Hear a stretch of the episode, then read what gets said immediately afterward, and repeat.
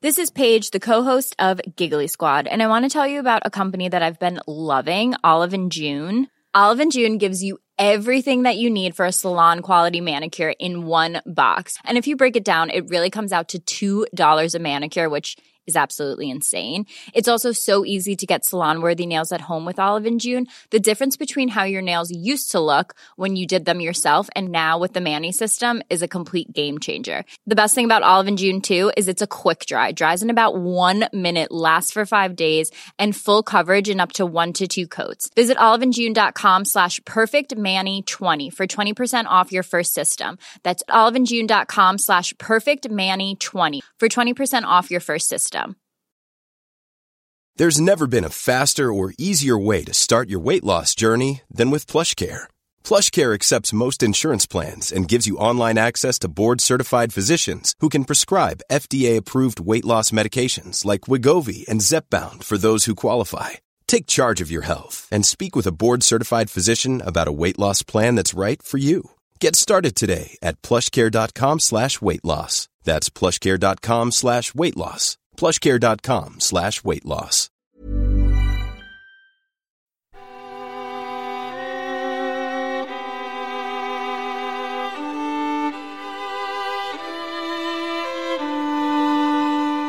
When Diplomacy Fails presents the July Crisis Anniversary Project, a day-by-day account of the events that occurred 100 years ago.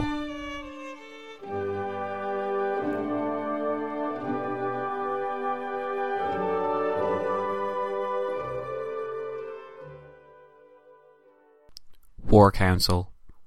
Today is the 19th of July 2014, and over this period of history 100 years ago, occurred the following events. When Habsburg ministers gathered together on the morning of Sunday the 19th of July to deliberate and debate the terms of the ultimatum to Serbia, they thought they were acting in secret. Austria-Hungary's foreign minister, Leopold von Berchtold, believed that he had ensured against any possibility of leaks, and that once the ultimatum was delivered to the Serbs, it would take them by surprise. Berchtold had also designed the delivery of the ultimatum to coincide with the Franco-Russian summit between the French president and Russian Tsar, which was due to take place on the 20th to the 23rd of July. Berchtold hoped that by waiting until the last day of the summit, when the French president was leaving St. Petersburg, he could ensure that neither ally could properly coordinate strategy. That had been the goal and impetus behind waiting so long. For Berchtold, it is unlikely that he still felt the raw emotion of shock that he had originally experienced when he had learned of Archduke Franz Ferdinand's assassination on the 28th of June. Certainly for Berchtold, as well as the rest of his colleagues, what had begun as an exercise to gain revenge on the culprits in Serbia had mutated into a test of Austria-Hungary's ability to conduct its affairs like a great power should. Berchtold believed that the days of secrecy would contribute to a successful outcome, and that Serbia would be faced with difficult choices while Austria mobilized, the Tsar dithered, and leading French officials remained unreachable on the Baltic Sea. That was the plan anyway, but by the 19th of July, Berchtold's secret had already gotten out, and in fact had been disseminated to the highest levels of the Russian government.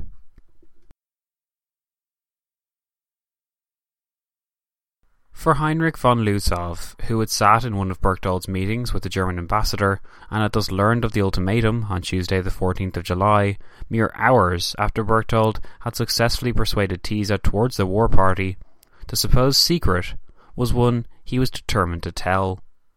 Having sat in on the meeting due to Berchtold's high affinity towards the elderly statesman, Lützow went home to his country estate that night on the 14th and resolved to tell his neighbour, who, as it happened, was the British ambassador to Vienna, Sir Maurice de Bunsen.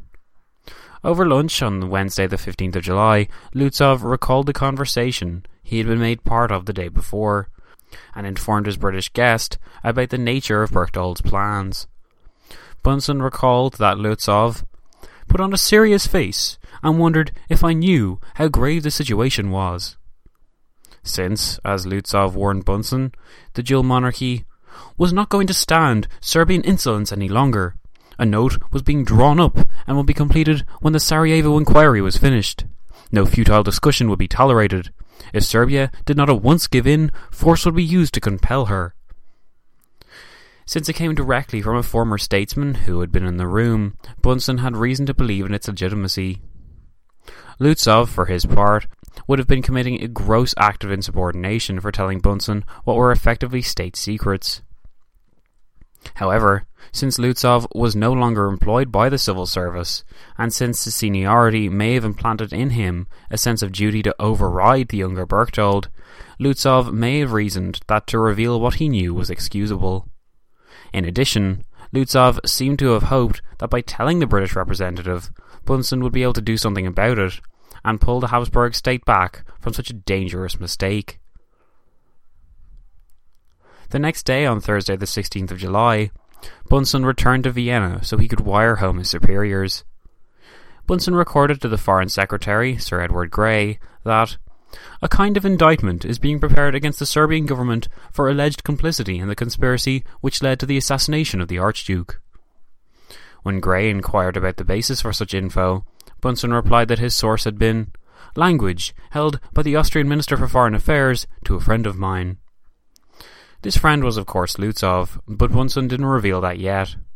Instead, further revealing what Lützow had told him, that the Serbian government will be required to adopt certain definite measures in restraint of nationalist and anarchist propaganda, and that the Austro-Hungarian government are in no mood to parley with Serbia, but will insist on immediate compliance, failing which force will be used. Germany is said to be in complete agreement with this procedure. Thus, only 2 days after the meeting with Berchtold, the German ambassador and Lützow, that was supposed to have been top secret, the British Foreign Secretary had gotten wind of it. However, mere rumours were not enough to confirm the fact that Austria was about to wire off an ultimatum to its longtime foe. Though Bunsen had Lutzov's word that it had been the case, and though Lutzov's panicked expressions and iron convictions had persuaded Bunsen that something was up, Bunsen felt he ought to go to the Austrian Foreign Minister before he confirmed anything. What followed was an interesting meeting on Friday the 17th of July, in which Bunsen met with Berchtold in order to try and sound him out. Because Berchtold didn't know that the cat was out of the bag, and was thus not going to refer to any ultimatums to Serbia, Bunsen didn't seem to have felt the need to bring it up either.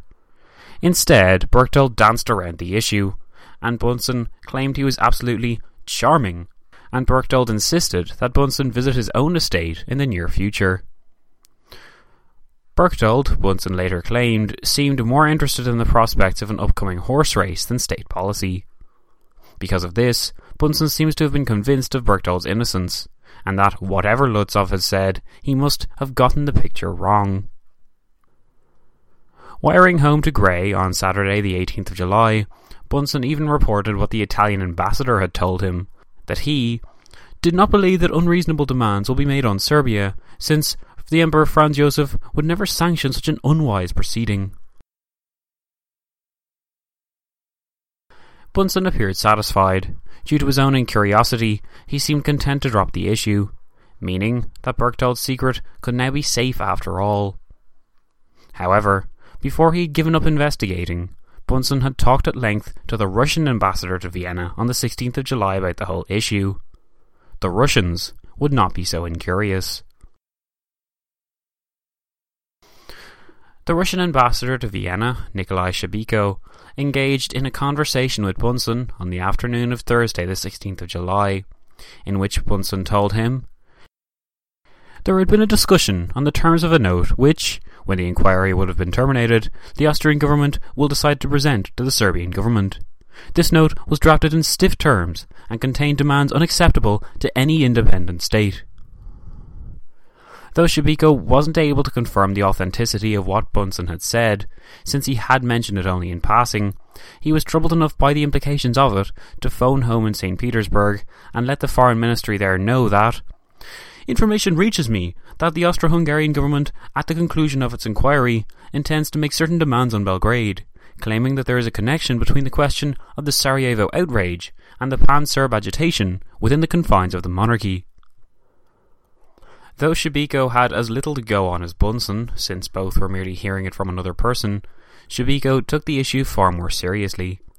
Particularly, he asked the Russian Foreign Minister, Sergei Sazonov, to inform Vienna how Russia would react to the fact of Austria's presenting demands to Serbia, such as which would be unacceptable to the dignity of that state. In other words, Shebeko wanted Sazonov to somehow make it clear to Vienna that Russia would not tolerate the issue of such an ultimatum. They could communicate this to the Habsburg ambassador to Russia, but this ambassador was only now returning from Vienna, so Sazonov's undersecretary requested to meet with him when he was available.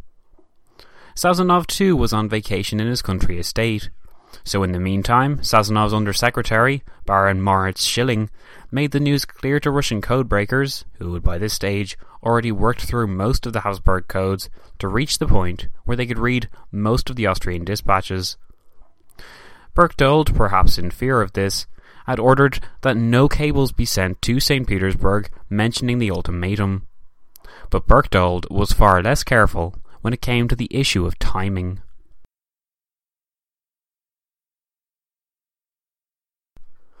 After arming his subordinates with knowledge of what may be Austrian plans, Schilling thus informed them what to look for. It was unlikely any dispatches would simply allude to any ultimatums, but there may be some suspicious cables that would perhaps suggest what the Habsburgs were up to. Schilling's thoroughness paid off, because Berchtold had sent a message through to the Austrian embassy in St. Petersburg on the 14th of July, asking when the French delegation would leave town following the Franco-Russian meeting. This was pegged as suspicious, because Berchtold would have little real need to know this himself, unless he was in fact planning something, as the British ambassador to Vienna had said.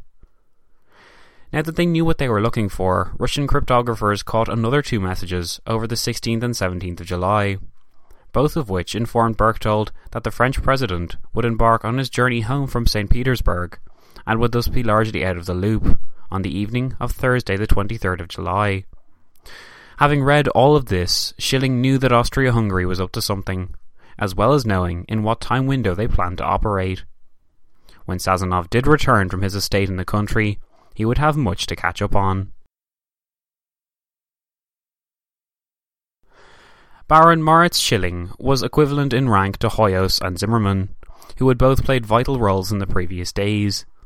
Until Sazonov returned, he sought to find out as much as he could about the situation, but he already had his suspicions. On Thursday night, the 16th of July, before he had even read the dispatches from the Russian ambassador in Vienna warning of the ultimatum, Schilling had had a very revealing conversation with the Italian ambassador to Russia. The ambassador told Schilling that it was his impression that Austria was capable of taking a provocative step with regard to Serbia, based on the belief that, although Russia would make a verbal protest, she would not adopt forcible measures for the protection of Serbia. In reply, Schilling said that Russia was firmly determined not to permit any weakening or humiliation of Serbia.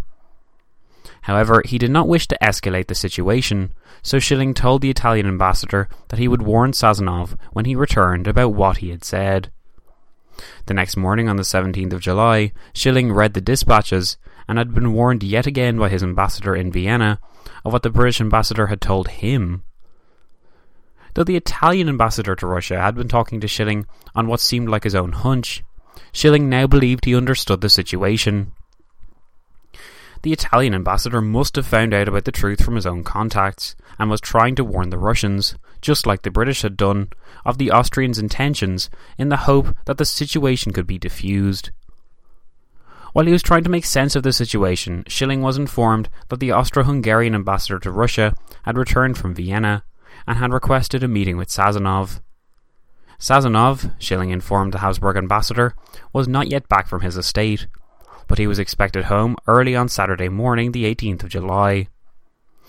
Thus, Schilling penciled the Austro-Hungarian in for a meeting with the Russian foreign minister on the morning of the 18th of July at 11 a.m. The Hungarian, Count Friedrich Szápáry, served as Hungarian ambassador to Russia during this turbulent time, and when he had returned to St. Petersburg, he had been told by Berchtold to schedule a meeting with the Russian foreign minister so as to sound out the Russians and see if they knew about the Austrian ultimatum plans. Berchtold, rightly in this event, did not trust his state apparatus to keep the secret, and wanted to be sure that the Russians had not found out about the issue before he further acted on it. However, how does one find out from another what that person does not want you to know? Would it be more beneficial to Russia if Austria didn't know that Russia knew about its plans? In a sense, Schilling felt that the scheduling of a meeting was an admission of guilt, since why else would Szápáry suddenly feel the need to meet with the Russian foreign minister? After the previous day's events, in which it seemed highly likely that the Habsburgs were planning something soon, and in which the rumours of an ultimatum just wouldn't go away, it seemed like too much of a coincidence. Berchtold, in his own way, may have wished to allay whatever concerns the Russian had if it emerged that the ultimatum had gotten out, and he prepped Szápáry to be ready for any eventuality, be it strenuous denial, soothing words, a calming tone, probing questions, or all of the above. Schilling met Sazonov off the train and accompanied him on the journey back to the Foreign Ministry to bring him up to speed. To Sazonov, all of the pieces Schilling gathered in front of him painted a fairly ominous picture. Sazonov told Schilling that he would express himself in the most decided manner to Szápáry regarding this matter, in their meeting scheduled for 11 a.m. It seemed as though Sazonov was going to confront the Hungarian in their meeting and reveal the shocking truth that the ultimatum plan had reached all the way into the capital of Austria-Hungary's greatest rival. However, the meeting did not take this course. Instead, it was an exercise of dancing around the major issue. Sean McMegan, in his book July 1914, compared the meeting of the two to two wary adversaries unwilling to expose their flanks, circling one another and waiting for someone else to slip up. But neither revealed his hand. Szápáry reported back to Vienna after the meeting that Sazonov had carefully avoided raising the subject of Austria's relations with Serbia, while Szápáry himself was under strict instructions not to give any hint whatsoever of Austrian intentions. Szápáry tried to lure Sazonov out, since the latter seemed unwilling to talk about anything to do with Serbia, which no doubt struck Szápáry as strange. Szápáry claimed he tried to invoke the monarchical principle, but Sazonov made no effort to contradict him, meaning Szápáry could not draw the wily Russian out.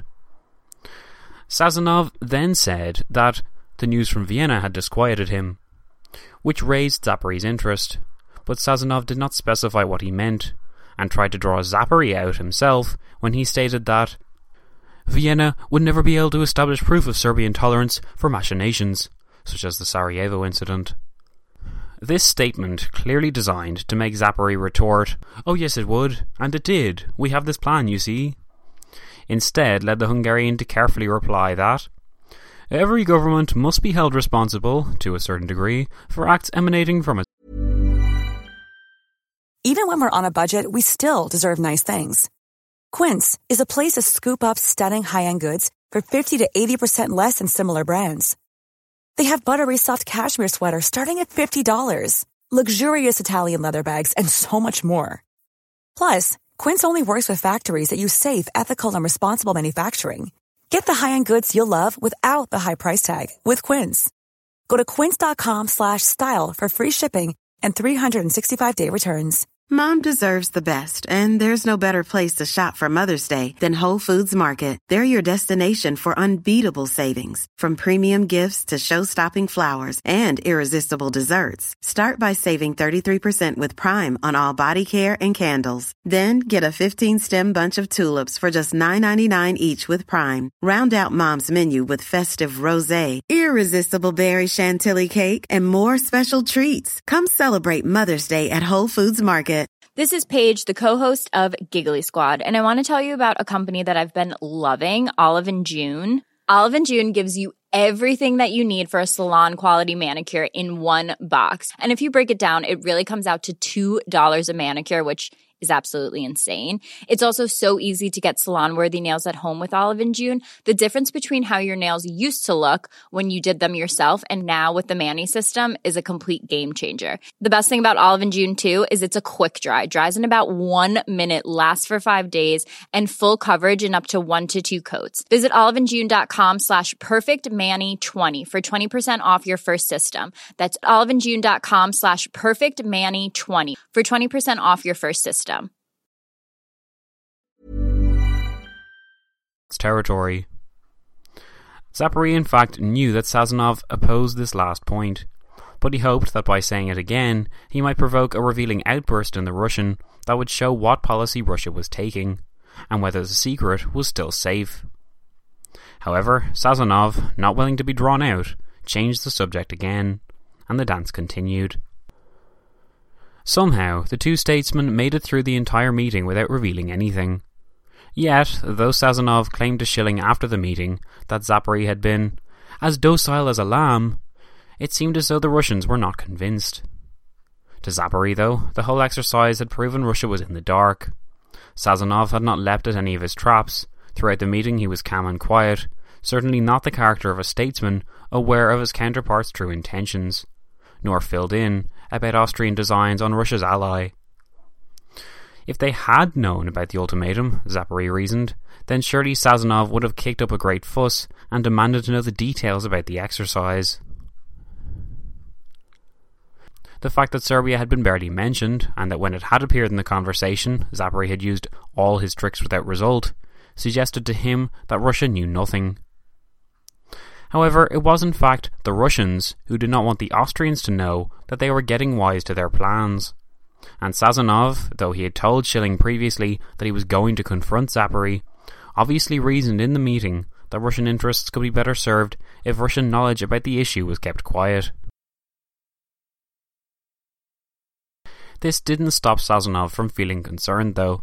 He had a conversation with the British ambassador to Russia, in which he alluded to the great uneasiness which Austria's attitude towards Serbia was causing him. When the Brit inquired as to what Sazonov meant, the Russian replied that anything in the shape of an ultimatum to Belgrade could not leave Russia indifferent, and she might be forced to take some precautionary military measure. Even now then, Sazonov seemed confident to note that any Austrian action against Serbia would be met with Russian force. The next day, on Sunday the 19th of July, Sazonov visited the Tsar in the Peterhof Palace to bring Nicholas II up to speed on the unfolding crisis. He provided the Tsar with the documents in the order that they had become available, so as to prove to the Tsar, and perhaps to himself, that Vienna was in fact planning something. Though Szápáry had not revealed much, the preceding day's events still pointed towards a Habsburg decisive action, and the inquiries about the upcoming summit, to begin the next day, were especially ominous. What were the Austrians planning?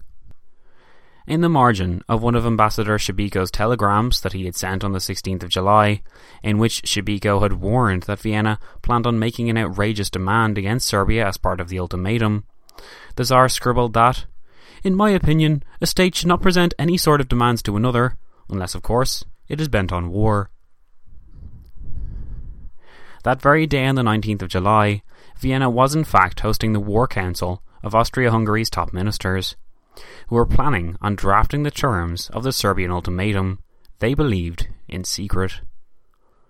Now that the Russians were aware of the plan, it was only a matter of time before they told their French allies, who were due to arrive with the President at their helm the next day, on Monday the 20th of July.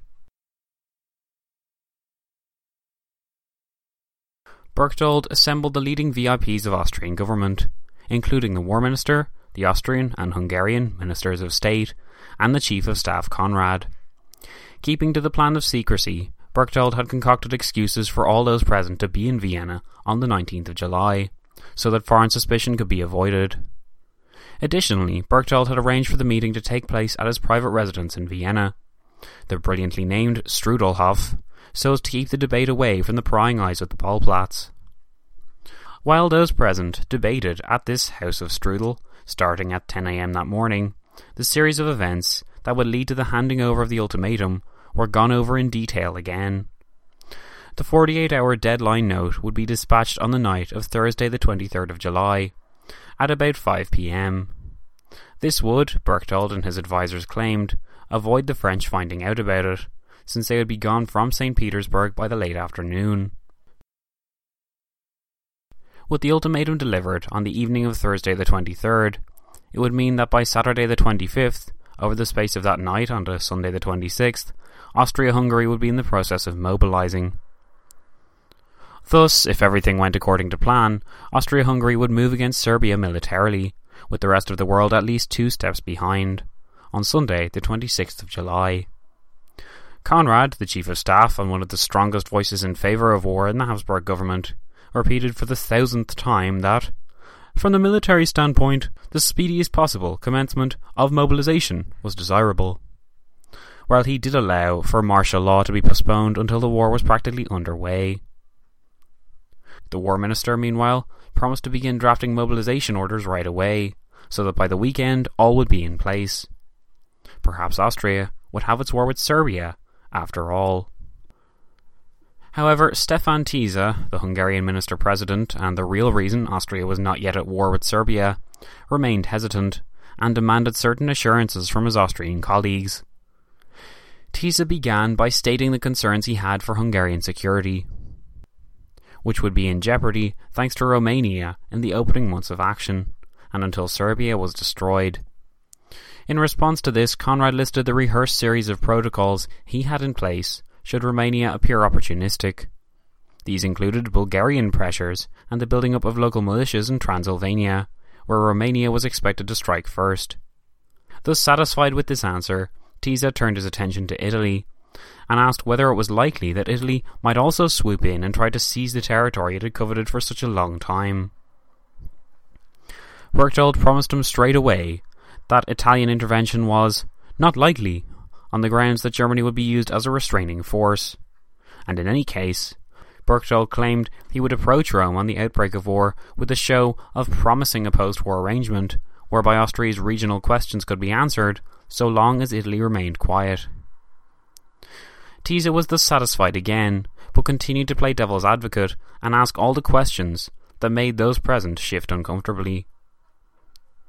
Tisza upheld that since Vienna's supposed ally, Italy, could only be marginally relied upon, the only way to ensure the non-intervention of Russia, the Habsburg enemy, was to prevent the war from demanding too high a price from Serbia. Tisza insisted that the ministers present agree, unanimously, that no plans of conquest by the dual monarchy were connected with the actions against Serbia, and that, with the exception of rectification of the frontier necessary for strategic reasons, Austria did not wish to annex a single piece of Serbia. If Berchtold could not guarantee this issue for Tisza, then the latter claimed he would withdraw his support from the entire ultimatum process. Backed into a corner, though perhaps seeing the clause coming considering Tisza's Hungarian concerns about the presence of new ethnicities in the empire, Berchtold appeared to acquiesce. However, Berchtold reasoned that Vienna should seek to reduce Serbia's size so that she would no longer be dangerous, by ceding as large parts of Serbian territory as possible to Bulgaria, Greece, Albania, and possibly to Romania also. It is debatable whether Berchtold genuinely wanted to hand over the spoils of war, or whether he had wanted no part in a territorial grab, since he saw the mission as one of vengeance against Belgrade. But either way, it was significant that the foreign minister yet again had to approve the Hungarian minister-president's design. The Austrian minister-president then stepped in and requested that part of the terms of a post-war settlement with Serbia ensure Serb dependence on Vienna, by means of, he suggested, the deposition of the dynasty, a military convention, and other appropriate measures. The war minister, meanwhile, wished to ensure that certain frontier rectifications were required, so that Austria occupied the bridges, for example, over which the assassins had originally entered Bosnia in the months before. Tisza had reasons for opposing an outright annexation of Serbia. He explained that his opposition stemmed not simply on grounds of domestic policy, but rather because he was personally convinced that Russia would be forced to offer resistance if we were to insist on the complete annihilation of Serbia. Tisza was of course right. In fact, he could not know it at this stage, but St. Petersburg was completely opposed to any show of force against Serbia, let alone total dismemberment. But the fact that Tisza did oppose annexation demonstrates his sensible awareness, even if the Hungarian really wanted to prevent it to save the Hungarian domination. Among the warhawks in the Strudlhof, Tisza appears to have had the best grasp of Russian opinion, though even he was wrong, since he feared, though he had been persuaded against, Russian intervention, no matter the nature of the war. Tisza was so fearful that the ministers would go back on their word and try to seize as much of Serbia as possible that he requested Vienna make its demands public. The final resolution of the Ministerial Council on the 19th of July stipulated that, on the proposal of the Hungarian Minister-President, immediately after the outbreak of war, a declaration would be made to the foreign powers that the monarchy is not waging a war of conquest and does not intend to incorporate the Kingdom of Serbia. Yet, on top of this article was debated another. The other ministers debated, not publicly this time, that this vote naturally does not preclude strategic rectifications to the frontier strategically necessary, nor the reduction of Serbia for the benefit of another state, nor the temporary occupation of parts of Serbia which may eventually be necessary. In other words, Tisza's stipulation was all but ruled out by the second, and yet another example of a so-called unanimous declaration that resolved nothing, and could be interpreted in different ways. This, it seemed, was Berchtold's trademark way of getting around Tisza. The Hungarian would be given what he wanted, but it was of course impossible to count out all eventualities that would result in an occupation. The cynicism that other ministers applied to Tisza's stipulation was captured well by the surely disapproving Conrad, who said to the war minister, "Well, we shall see. Before the Balkan Wars, the other powers also talked about preserving the status quo. After the war, nobody bothered himself about it." Everyone except Tisza was behaving as though their crisis would occupy a similar journey to other Balkan crises, that Russia would make noise, perhaps even make a show of mobilizing, but not really do anything, and that nobody would complain about how the status quo changed in the Balkans, so long as it didn't do so in a way that dramatically, or obviously, benefited Vienna. If Austria-Hungary could pass the Serbian lands around evenly, then could Russia really oppose a new Balkan League greedy to protect its new, Habsburg-sponsored gains? That was surely one way Vienna predicted things going, but there was the added idea that, in the event of an emergency, St. Petersburg would not intervene if Austria acted quickly and cleanly enough. This played into the idea of secrecy that surrounded the ultimatum. Russia could hardly come to the aid of Serbia without ample time to prepare its forces, and with Germany watching to ensure it did not act, everyone, except apparently Tisza, felt they could afford to be optimistic. Perhaps the most shocking thing about the meeting in Strudlhof is that it didn't debate the terms of the ultimatum. The very purpose of the meeting had been meant to present its terms to the council and debate its contents. That was why Tisza had asked for the meeting in the first place, back on the 14th of July. But on Sunday the 19th of July, nothing about the content was discussed. Furthermore, the German ambassador was not allowed to see it, nor was he allowed to see it on Monday the 20th or Tuesday the 21st. Astonishingly, not a single member of Habsburg government, save those that had already participated in the whole process, had actually seen its contents with their own eyes. For the moment, even Emperor Franz Joseph was no exception, dependent as he was now on Berchtold's words alone. The next day, on the 20th of July, without granting anyone the chance to see it, Berchtold sent the ultimatum off under seal to the Austrian ambassador to Serbia, to be held until the evening of July the 23rd as per the plan. Why was Berchtold so secretive? The need to maintain it as a secret was one reason, but another was the fact that the terms of the ultimatum were so harsh that anyone that read it would surely have seen through the whole exercise, and ascertained that Berchtold wanted it to be refused because he wanted war. Given that the Germans had learnt on the 10th of July that Vienna intended for the terms to be rejected, the harshness of its terms did not practically matter to Berlin.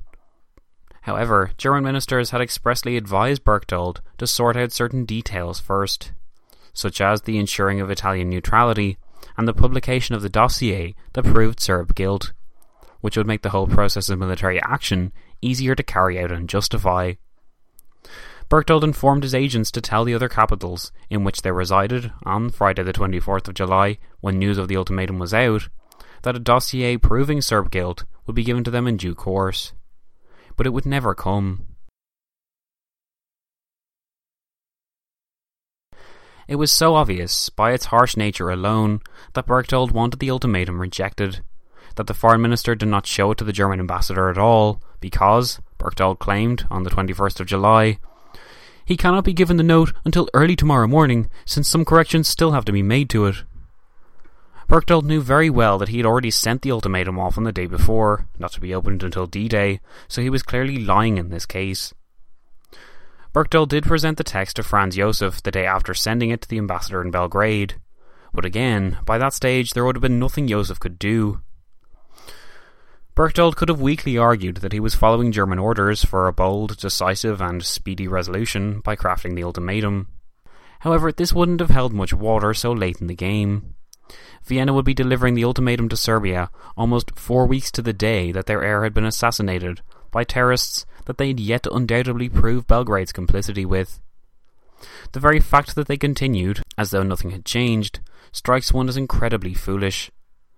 However, among all the ministers that made these decisions, the only one that doubted Russia would keep quiet was the repeatedly negative Tisza, who by now had such a stigma attached to his own person that his protests that did materialise could be explained away as the ramblings of a resentful Hungarian who wanted to save his own influence, whatever the cost to Habsburg prestige and honour.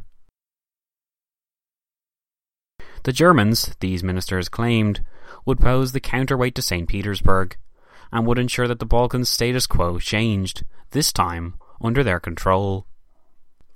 In reality, though, these same Germans that had signed a blank cheque for Austrian action would soon have to face the fact, with Austria, that they had all been dramatically, catastrophically, wrong.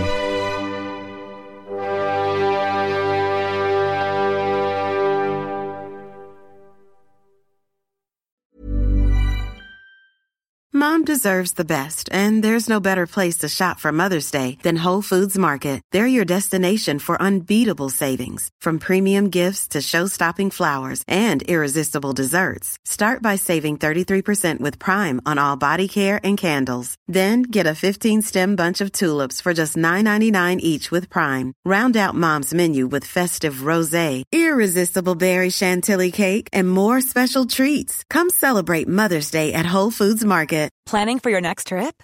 Elevate your travel style with Quince. Quince has all the jet-setting essentials you'll want for your next getaway, like European linen, premium luggage options, buttery soft Italian leather bags, and so much more.